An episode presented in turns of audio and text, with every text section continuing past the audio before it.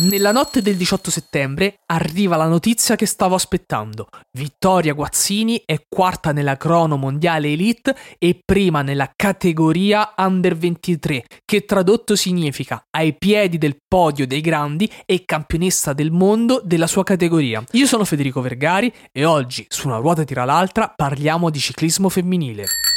Una ruota tira l'altra. Spiegami un po'. Una ruota tira l'altra. Forte. Una ruota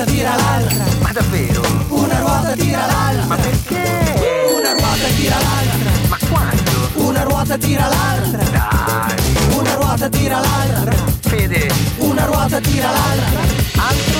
La maglia rosa la conosciamo tutti, ma il giro rosa?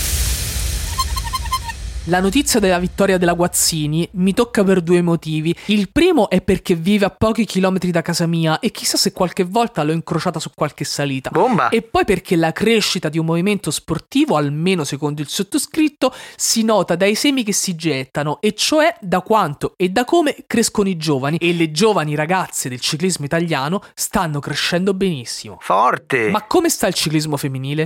Nelle prossime stagioni le squadre World Tour maschili saranno obbligate a gestire o una squadra di sviluppo giovanile o una squadra femminile. Non nascondiamoci dietro un dito, in un mondo fortemente maschile come lo sport, l'idea che un team professionistico solido e con risorse possa garantire vita e margine di crescita a una squadra femminile aiuta e serve al sistema. In un mondo ideale non servirebbe, siamo tutti d'accordo, ma viviamo forse in un mondo ideale? Col tempo questa situazione dovrebbe garantire solidità e indipendenza anche alle donne del ciclismo e per ora sembra l'unica strada che davvero può dare respiro e visione a un movimento in forte crescita. Se vogliamo forzare un paragone, possiamo dire che il ciclismo maschile sta a quello femminile come il calcio maschile sta a quello femminile, dove ormai tutte le squadre di Serie A hanno un team femminile che cresce e matura sotto l'ala protettiva della prima squadra degli uomini. Bomba. Tra le principali competizioni femminili riconosciute da Luci, vi suggerisco di guardare, se ancora non lo avete fatto, la Parigi-Roubaix, la Frecciavallone, l'Amstel Gold Race Ladies Edition, la Vuelta o il Giro Rosa. Ma una delle gare più antiche e che merita attenzione si svolge in Italia ed è il Trofeo Binda. Questo si tiene ogni marzo nei dintorni del comune di Cittiglio nel Varesotto in Italia, organizzata per la prima volta nel 1974, dal 2016 fa parte del calendario del Women's World Tour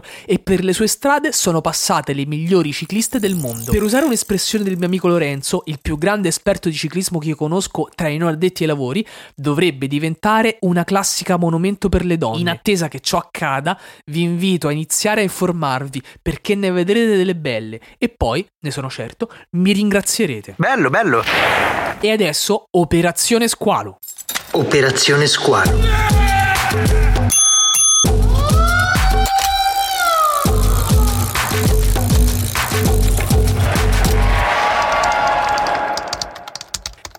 Eccoci qui, siamo arrivati, commentò Lorenzo mentre cercava di orientarsi con una mappa, ovviamente cartacea. Via Cesare Battisti 139. Siamo nel pieno centro di Messina. Qui, cari miei, sapete cosa c'era? Cosa? dissero i due abbastanza incuriositi. Qui c'era Cinefilms Video, la videoteca gestita dai genitori di Nibali. Qui i messinesi del quartiere venivano a noleggiare i film in cassette VHS. Praticamente, se vogliamo ragionare per esteso, con questo negozio i genitori di Nibali guadagnavano da viversi e quindi con questo negozio hanno permesso allo squalo di crescere e diventare quello che è oggi. Tra l'altro Nibali nel suo libro ricorda questi momenti e dice che via Battisti, dolcemente inclinata verso la stazione ferroviaria, era ampia e asfaltata in modo quasi impeccabile, perfetta per andare in bicicletta. Cioè mi stai dicendo che potrebbe essere iniziato tutto qui? commentò Flavio emozionato. Incredibile, disse Alessandro che fece una foto e la postò sulla sua pagina Facebook Amiche e Amici di Acilia Sud. Ma che fai, Alessandro? Ma che fai? Fotografi l'asfalto? disse Lorenzo spazientito. Ma quando mi ricapita di parlare di un asfalto che forse ha fatto la storia, commentò l'amico, nonché sponsor del gruppo. I tre conoscendo i pregi, ma soprattutto i difetti della loro Roma, non poterono trattenersi e risero fragorosamente davanti alla saracinesca abbassata di quella vecchia, storica, romantica videoteca. Quello che avete appena ascoltato è Operazione Squalo, il racconto a puntate che quest'anno è contenuto all'interno di Una ruota tira l'altra, il podcast che ogni giorno vi racconta qualcosa di nuovo sul mondo della bicicletta e del ciclismo.